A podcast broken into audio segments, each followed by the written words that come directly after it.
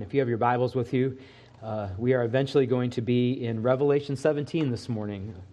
Revelation 17, although we're going to take a little bit of time uh, to get there and review just a little bit of what we're doing here in the book of Revelation in the first place. Uh, we have been instructed by this book for quite some time now under the title you see here, uh, The Vindication of the Lord and his people. Vindication is a really wonderful word. Uh, it's a word that means to clear someone from suspicion or blame. It means to prove that someone was in the right all along. Even if everyone else thought he or she was wrong, in the end, it comes out that they were right.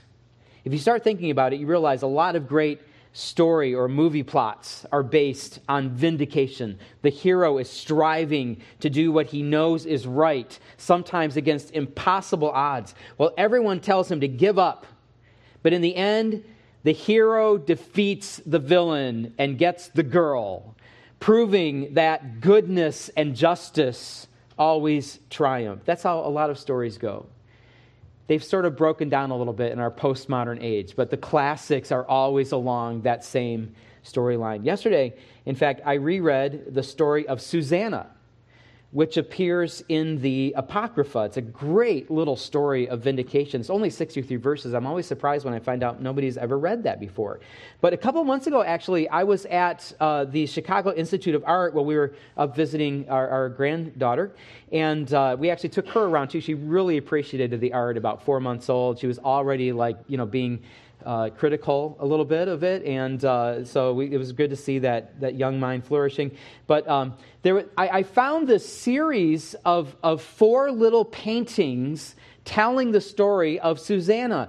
In, in the story, the, Susanna is, is, is the, this beautiful woman who is wrongfully accused by two wicked judges of Israel.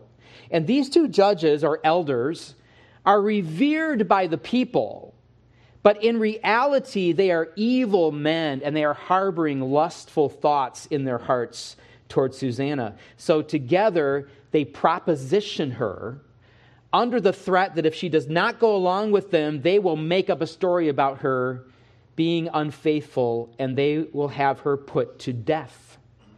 But Susanna loves the Lord and she obeys her God and she's faithful to the law and she will not go along with them. So she casts herself upon the mercy of God. Well, these wicked judges drag Susanna before the elders of the city and they accuse her of adultery, even though they were the ones who had that thought in their hearts. But because these judges are so revered by the people, Susanna is immediately condemned and she is led away to her death. But as they are leading her away, this young man shouts out, I want nothing to do with the shedding of this innocent blood. And everyone turns to see who this young man is. And it is none other than Daniel, who we read about in the canonical Old Testament. There's other stories about Daniel in Jewish literature, maybe you haven't read them, uh, that are not in the Bible. We don't know if they're true or not, uh, but they're there and they're interesting stories. Daniel yells this out, and everybody turns to look at him. Daniel smells a rat. Something is not going right here. And he demands to know why they have condemned an innocent daughter of Israel without even examining the judge's story. So they all go back to the court, and long story short, Daniel easily exposes their contradictions in their story, and the wicked judges are condemned by the community and they are found out that they are lying about Susanna. And in the end, these false accusers end up being put to death in the same way Susanna was going to be put to death, and everyone affirms Susanna's purity and her goodness. That's vindication. She was thought to be in the wrong, but she was really in the right. The righteous who have held to the truth, who committed their trust in the Lord, even to their peril, in the end, they're shown to be in the right. And those who wanted to destroy them are, demol- are demolished. Vindication means that the righteous always win in the end because they belong to the righteous sovereign God who promised them redemption. I think that our soul thrills at stories like this because they are microcosms, they're pictures in miniature of the great story that is unfolding in all of human history. And when the Lord wanted to encourage his persecuted, struggling people at the close of the first century. Those believers who were waiting faithfully for the return of the Lord as he promised to conquer their enemies and to bring them to glory. The Lord Jesus gave John, his beloved apostle, a, this vision to write down for them to assure them that both the Lord and his people would be vindicated in the end. We can trace this vindication theme all throughout the book of Revelation. Uh, I, I, really am skipping about half of the verses we could look to, but I wanted to look at a few here just to kind of get our minds back in the game here in Revelation. For instance, in chapter 1, verse 7, John writes, Behold, he is coming with the clouds, and every eye will see him even those who pierced him. And the tribes of the earth will wail on account of him. Do you still have John 19 ringing in your ears? What will that day be like when Jesus Christ appears in all his glory? I love that Easter hymn uh, that, that says, uh, See the man of sorrows now. Oh, I know. Uh, Look, ye saints, the sight is glorious. See the man of sorrows now. From the fight, return victorious. Every knee to him shall bow. That's vindication. And we begin the vindication, seeing the vindication of the Lord Jesus Christ in Revelation. But as we continue to read through Revelation, we realize that God's people, the Lord's people, are also vindicated, not because God has sort of zapped them with something special, but because they are placed in Him. We will be vindicated because our Lord Jesus Christ is vindicated. And when we read what Jesus says to the seven churches in Revelation 2 and 3, we see many wonderful promises of vindication. For instance, Jesus tells the church at Smyrna, Do not fear what you are about to suffer. Behold, the devil is about to throw some of you into prison, and you will be tested, and for 10 days we'll have tribulation. Be faithful unto death, and I will give you the crown of life. He tells the church at Thyatira, The one who conquers and who keeps my works unto the end, to him I will give authority over the nations. And he will rule them with a rod of iron. And we, we looked at this text a long time ago. It is just an astounding promise. We will reign with Christ. Revelation 20 says that. So we'll, we'll hearken back to this verse when we get there. We will reign with Christ. He says, he will rule them with a rod of iron. He's not talking about Jesus ruling with a rod of iron. There are verses in the scripture about God doing that. He's saying we will reign alongside of him with this rule, as when earthen pots are broken in pieces, even as I myself have received authority from my Father, and I will give him the morning star which I don't really know what that means, but it sounds really good, you know, to get the morning star. And uh, that is another example of vindication. We come to Revelation chapter 6, and John says, in the middle of these uh, uh, sealed judgments, I saw under the altar the souls of those who had been slain for the word of God, for the witness they had borne. They were slain, they were killed, now they're in glory, but they cry out with a loud voice. O sovereign Lord, holy and true, how long before you will judge and avenge our blood on those who dwell on the earth? When is our vindication coming? Then they were each given a white robe and told to rest a little longer until the number of their fellow servants and their brothers should be complete, who were to be killed as they themselves had been. There are more that will be martyred that will join you before the vindication comes. And we remember from reading through Revelation, we may want the vindication right now, but when God brings our vindication, He also brings the judgment upon the world, the deserving world. And as long as God holds back His wrath, He's showing mercy to them and giving them a chance to repent. So we may suffer for a time, but some of that suffering may be so that others can have mercy and be in glory with us. And that is what we do as believers. The idea of the prayers of God's people yearning for vindication, for the judgment of their enemies, and for the rest for the righteous follows throughout the book of Revelation. So we come to chapter 8. Before the mighty trumpet judgments, John says another angel was given much incense to offer with the prayers of all the saints. Here are the prayers of the saints again in heaven on the golden altar before the throne, and the smoke of the incense with the prayers of the saints rose before God from the hand of the angel. Then the angel took the censer and filled it with fire from the altar and threw it on the earth.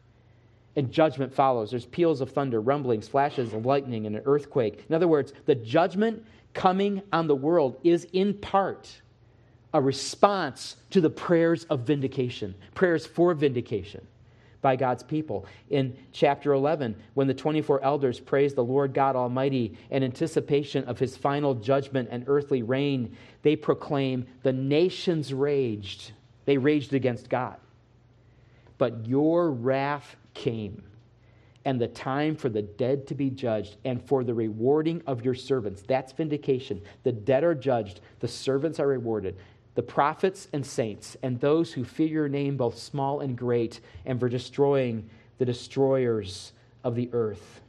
And that wrath is poured out deftly and unmistakably in chapter 16 as the seven angels completely empty their full bowls of divine wrath upon the earth. And at the end of chapter 16, which is where we ended up a couple of months ago when we paused our study of Revelation, we read these words. Then the seventh angel poured out his bowl into the air, and a loud voice came out of the temple from the throne saying, It is done. That was the last judgment. And there were flashes of lightning, rumblings, peals of thunder, and a great earthquake, such as there had never been since man was on the earth. So great was that earthquake. The great city was split into three parts, and the cities of the nations fell. And God remembered Babylon the Great to make her drain the cup of the wine of the fury of his wrath. And every island fled away, and no mountains were to be found, and great hailstones, about a hundred pounds each, fell from heaven on people, and they cursed God for the plague of the hail because the plague was so severe. Now, if you're following along in your Bibles, jump from Revelation 16, verse 21, all the way to chapter 19, verse 11. 1621 to 1911, where it says, Then I saw heaven opened, and behold, a white horse the one sitting on it is called faithful and true, and in righteousness he judges and makes war. His eyes are like a flame of fire, and on his head are many diadems, and he has a name written that no one knows but himself. He is clothed in a robe dipped in blood, and the name by which he is called is the Word of God. And the armies of heaven, arrayed in fine linen, white and pure, were following him on white horses. From his mouth comes a sharp sword with which to strike down the nations, and he will rule them with a rod of iron. He will tread the winepress of the fury of the wrath of God the Almighty. On his robe and on his thigh, he has a name written King of Kings and Lord of Lords. That is Jesus Christ coming to conquer his enemies and our enemies on the earth and to reign. This is the ultimate moment of vindication for God and his people. Once and for all, visibly for all to see, those who oppose the Lord are destroyed, and those who trust in the Lord are set free. And in fact, they're ready then to reign with Christ. This is the ultimate vindication. And John is asked to write this revelation by the Lord to give hope to people whom he loves, lest they despair. I realize that we do not often suffer the kind of fear for our lives or persecution that believers in other parts of the world today suffer, and especially believers in the first century suffered. suffered. Brother Eric mentioned this just a few moments ago. Sometimes we, we think of the hard things we go to, and then we look at other people suffering in the earth for Christ, and we're like, we, we don't even want to mention ours anymore. But if we're ever tempted to doubt the Lord's return for us, Or we grow weary of living in a world cursed by sin where immorality is out of control, where we could get shot just for visiting a grocery store. Or we're accused of being immoral or unloving or bigoted simply because we hold to some of the most basic fundamental ideas in God's creation that marriage is between one man and one woman for life, and that unborn children are created in God's image and you don't kill your children or when we are angry or confused because it seems that everyone is lying and the evil is always being exalted and the truth is always being suppressed. You ever feel that way? That, that is one of the scriptural ideas. That, uh, the prophets talk about this often that just drains the life out of the people of God. They feel so oppressed. Who's listening? Who cares? Once truth is gone, everything is gone. And if you ever feel that way, then this assurance of the Lord's return and his putting everything to rights gives us hope and confidence that we can continue to follow him and serve him no matter what. That's why the Lord, Jesus Christ himself, has given his church this book of Revelation. But what about chapters 17, 18, and 19 through verse 10? If this lengthy section, which is before us, did not exist in our Bibles, we would have no idea that anything was missing. Do you realize that? We can go right from chapter 16 to, chap- to verse 11 of chapter 19 and not miss a beat because the Lord is ready to return after that last judgment is poured out and the earth is rocking and reeling and staggering in judgment, and the Lord breaks through heaven and returns. That is what happens chronologically.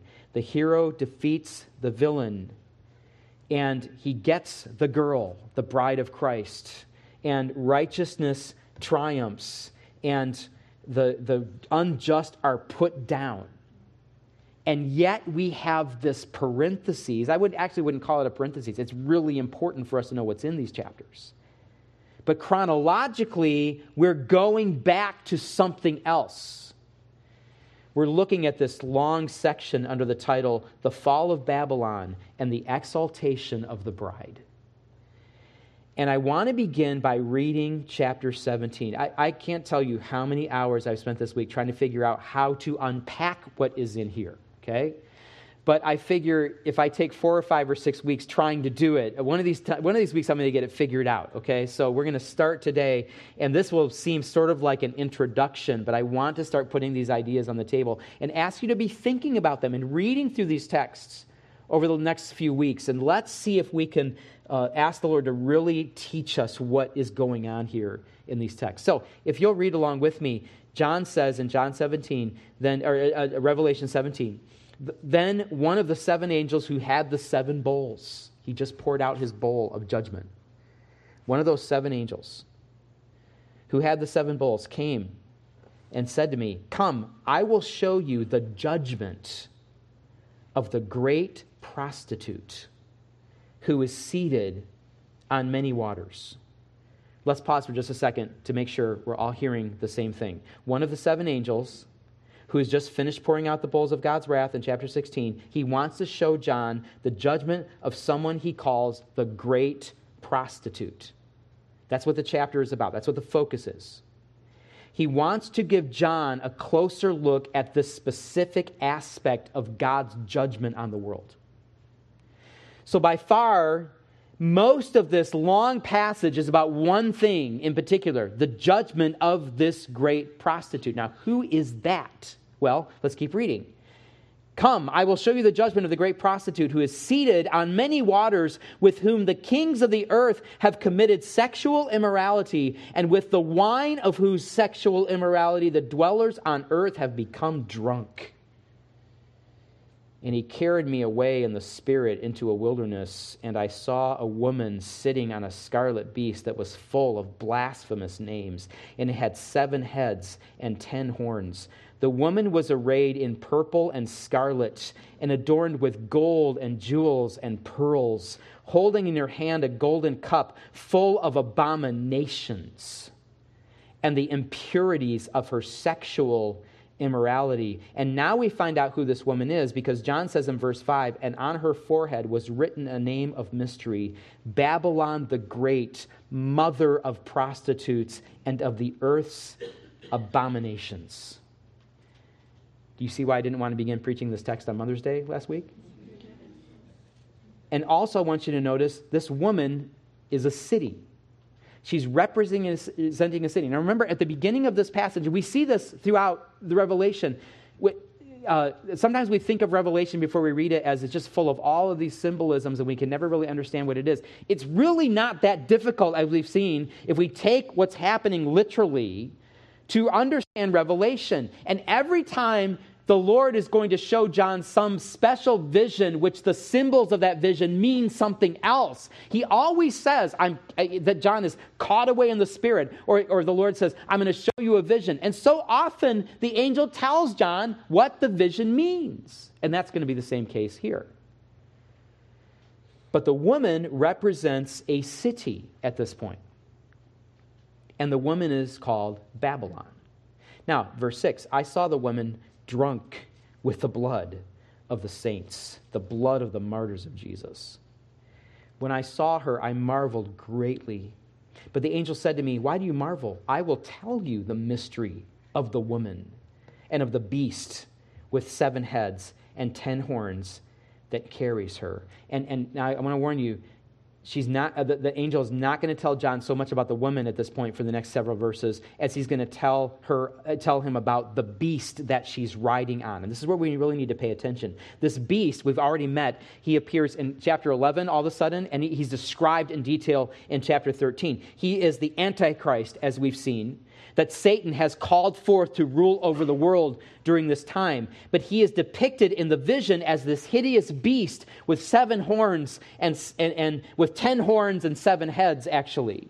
So, verse 8 says, The beast that you saw was and is not, and is about to rise from the bottomless pit and go to destruction. And the dwellers on earth, whose names have not been written in the book of life from the foundation of the world, will marvel to see the beast, because it was and is not and is to come. This calls for a mind with wisdom. The seven heads are seven mountains on which the woman is seated. They are also seven kings, five of whom have fallen. One is the other has not yet come. And when he does come, he must remain only a little while. And that is from John's perspective. Five of these kings have already fallen in John's time. One is reigning on the throne during John's day, one is going to come. As for the beast that was and is not, verse 11, it is an eighth king, an eighth mountain, perhaps. And it belongs, but it belongs to the seven in other words, it's in the chain, and it goes to destruction. And the ten horns that you saw are ten kings who have not yet received royal power, but they are to receive authority as kings for one hour together with the beast. Hence, he says, this calls for a mind of wisdom. Verse 13 they are of, These are of one mind, and they hand over their power and authority to the beast they will make war on the Lamb, and the Lamb will conquer them, for he is Lord of lords and King of kings, and those with him are called the chosen and faithful. This is a cut ahead to the end of chapter 19 that we just read about, where the Lord Jesus Christ comes. They're going to make war on uh, the, the, Lord when he comes, and he's, he's, he's has on his, uh, on his robes King of kings and Lord of lords. And it says in that passage later on in chapter 19 that the beast and the false prophet are captured alive and thrown into the lake of fire. So they will be destroyed. Everything he's saying here is about to happen, and we'll read about that in chapter 19. Verse 15, and the angel said to me, The waters that you saw where the prostitute is seated are peoples and multitudes and nations and languages. In other words, she's over the whole earth. And the ten horns that you saw, they and the beast will hate the prostitute. Did you catch that? The ten horns represent ten kings, and the beast to whom these kings gave, to the, give their authority, they will hate this woman, this Babylon. Do you know why the city of Babylon falls? The fall of Babylon is lamented in chapter 18. We're not going to have time to even start reading through that today. But the lament of Babylon's fall is in chapter 18. Why does it fall? It falls not because God directly strikes it down. It falls because the beast and the ten kings take down this city. Keep reading. They will make her desolate and naked and devour her flesh and burn her up with fire. Why? Verse 17. For God has put it into their hearts to carry out his purpose by being of one mind and handing over their royal power to the beast until the works of God are fulfilled. It's one evil destroying another evil. And in case John or his readers didn't understand the significance of the woman, the, the chapter ends with this verse And the woman you saw is the great city that has dominion over the kings of the earth. Now, as I said a second ago, chapter 18 is taken up with the devastation of the city of Babylon.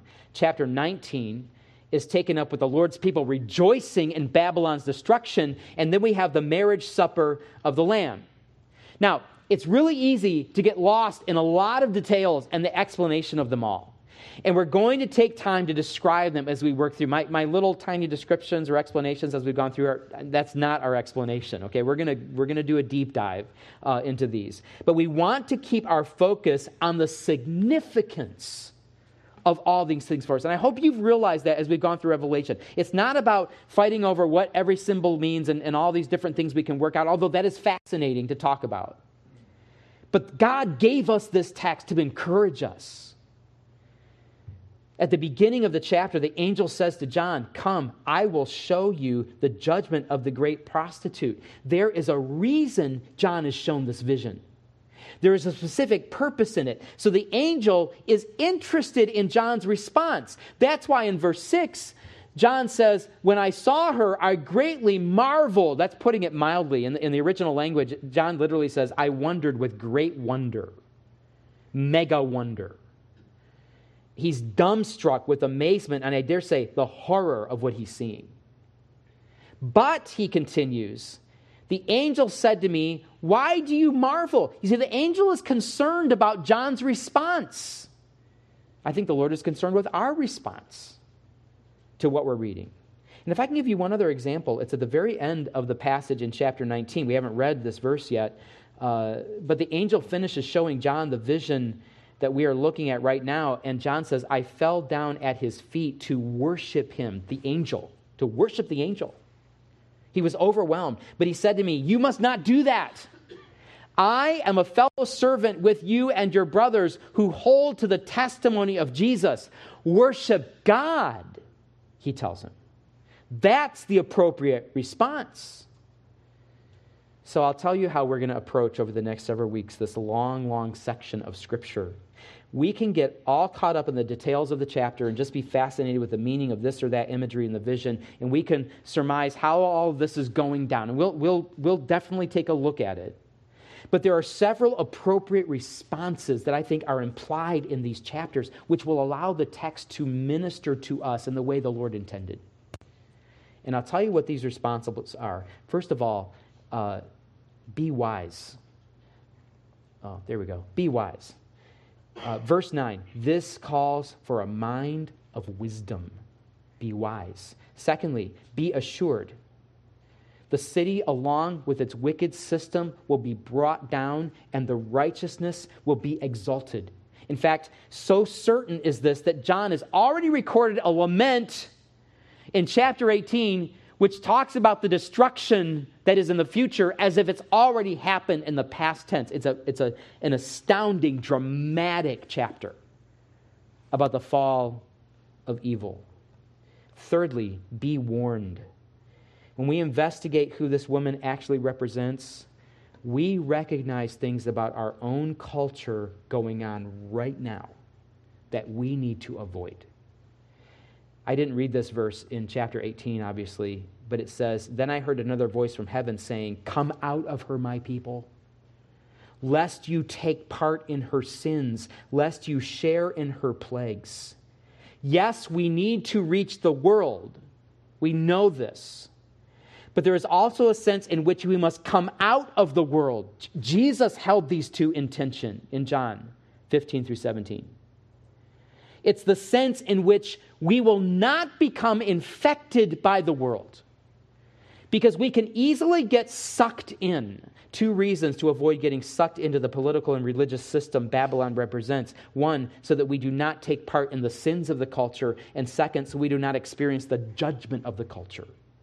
And I want to focus on that over the next couple of weeks when we get to that command or that uh, way we respond to the text. Fourthly, be joyful. Be joyful. This text, 17 through uh, 19, ought to bring us joy. In fact, multiple times in this passage, we're called either explicitly or implicitly to rejoice in what John sees that he's describing to us. Again, and I, I love this verse, chapter 18, verse 20. Rejoice over her, O heaven. In other words, rejoice over the fall of Babylon. Rejoice over her, O heaven, and you saints and apostles and prophets. Listen, listen to this. For God has given judgment for you against her. You see that? The judgment of God comes from a holy God who is bound to judge sin. We know that. Judgment is the means of vindicating the holiness of God. But notice that the call to rejoice says we are also to rejoice because the judgment is on our behalf. He's vindicating us. He says that it is for us against Babylon. That's vindication. And we are to rejoice. And then the final appropriate response to God's judgment upon Babylon, the angel told this to John, and it is simply worship God. And at the end of the day, this text, these chapters ought to lead us to worship. And over the next several Lord's days, as we probe these chapters and attempt to mine out their truth, I would like us to consider these five appropriate responses. And we don't have a lot of time left here. We're, we're going to go to the Lord's table. I want to uh, really focus on that here in the remainder of our time today. But I want to talk just for just a second as I wrap up about this first response to be wise. This calls for a mind of wisdom. Literally, the nous, the mind, needs to have Sophia, is what the text says. The nous having Sophia, wisdom. It's a call not to feel, not to wildly speculate, but to think carefully with great discernment. First, we need to apply this discernment to the vision that John is revealing to us. So often in the history of interpretation, the vision has been used to make some amazing claims. Some of you know of these claims. For example, years ago, I was told that Babylon, the mother of harlots, this woman riding the beast, was actually the Roman Catholic Church. Because it says in verse 6 that the woman was drunk with the blood of the saints and the blood of the martyrs of Jesus. And if you look back over church history, the Catholic Church has killed a lot of Protestant believers. The problem is there were also a lot of Catholic people killed by Protestants when it comes to the sin of killing in the name of the church, I'm afraid there's enough guilt to go around in church history. Another part of the vision with an interpretive history are the ten horns of the beast. In verse 12 of chapter 17, the angels tell John that the ten horns of the beast are ten kings who will reign for a brief time until the beast, or with, with the beast, or this, this antichrist. So when Europe came up with the idea of joining countries, in order to focus on fostering trade alliances, preachers and prophecy conference speakers had a field day. The European Union started with six countries in 1957, but we, the, the prophecy guru says, watch out, they're going to grow to 10. And when it hits 10, those are going to be the 10 horns of the beast. Three more countries were added in 1973, and in 1981, Greece joined, making it an even 10 nations. And oh, the elation among prophecy teachers because it appeared to prove this theory. I remember, I remember literally, because uh, uh, in the 80s, there was a big prophecy conference church. I know we still have that today, but almost every church you went into would have this big chart on, on the front of the church and when Christ was coming and what was going to happen after that and, and so forth. And I remember in junior high school thinking that it was gospel truth that this group of countries in Europe that I didn't really understand what was going on with them, but they were the ten horns of the beast. The problem with this view is that five years later, after 1981, Spain and Portugal joined, making it 12. And then in 1995, three more joined, bringing the current number to 15. So the European Union, as it stands, is not the same as the ten horns of Revelation 17. I hate to break it to some of you, but that's really probably not going to happen. However, I am not trying to be unduly critical of those interpretations that came and went. Because the 10 kings are going to have to be leaders of some countries. And no doubt, at least some of them are going to be in Europe. And Babylon, the woman on the beast, represents a political and a religious authority and ideology in the world. And that has to come from somewhere. Do you know who Babylon is when John writes the book of Revelation? Babylon is Rome. In fact, as most of you remember at the end of 1 Peter, the Apostle Peter, writing from Rome, takes the stylus in his own hand and he writes his own personal note at the end of a letter. That was typical uh, when you did a letter. You see it in Paul often. He writes with his own hand, She who is at Babylon, who is likewise chosen, sends you greetings. He's not talking about Babylon. He's not in Babylon, he's in Rome if the Antichrist would have arisen in John's day and all the events we read in Revelation would have unfolded back then, and none of our history that we know of for a couple thousand years had ever happened, Rome would no doubt have been the city that is destroyed in this prophecy because Rome was the powerful and unchallenged influence that exerted its pressure on the world, and the rulers of Rome were responsible for the shedding of much blood of Christians. But the message of Revelation that brings hope and courage that God will one day overthrow such a force and return to rule in righteousness is no less real in our day. Though Rome is no longer a world, we don't know what it will be. But Satan has always got something ready to use. For we are called to be discerning about our own time, just as John was called to be encouraging to these churches that he ministered to. So when we return to this text next Lord's Day, I'm going to walk through verse by verse, and we'll start right away so that we can discern wisely together who is this woman exactly? Who are these horns? What are these mountains? What are these heads on the beast? And so forth. So that we can be aware of what the Lord is doing in our world to move us closer and closer to that great day of vindication. And the more we see, the more excited we get, and the more encouraged we are. And that's what the Lord wants us to be as He continues to communicate to us through His divine word. Father, thank you so much.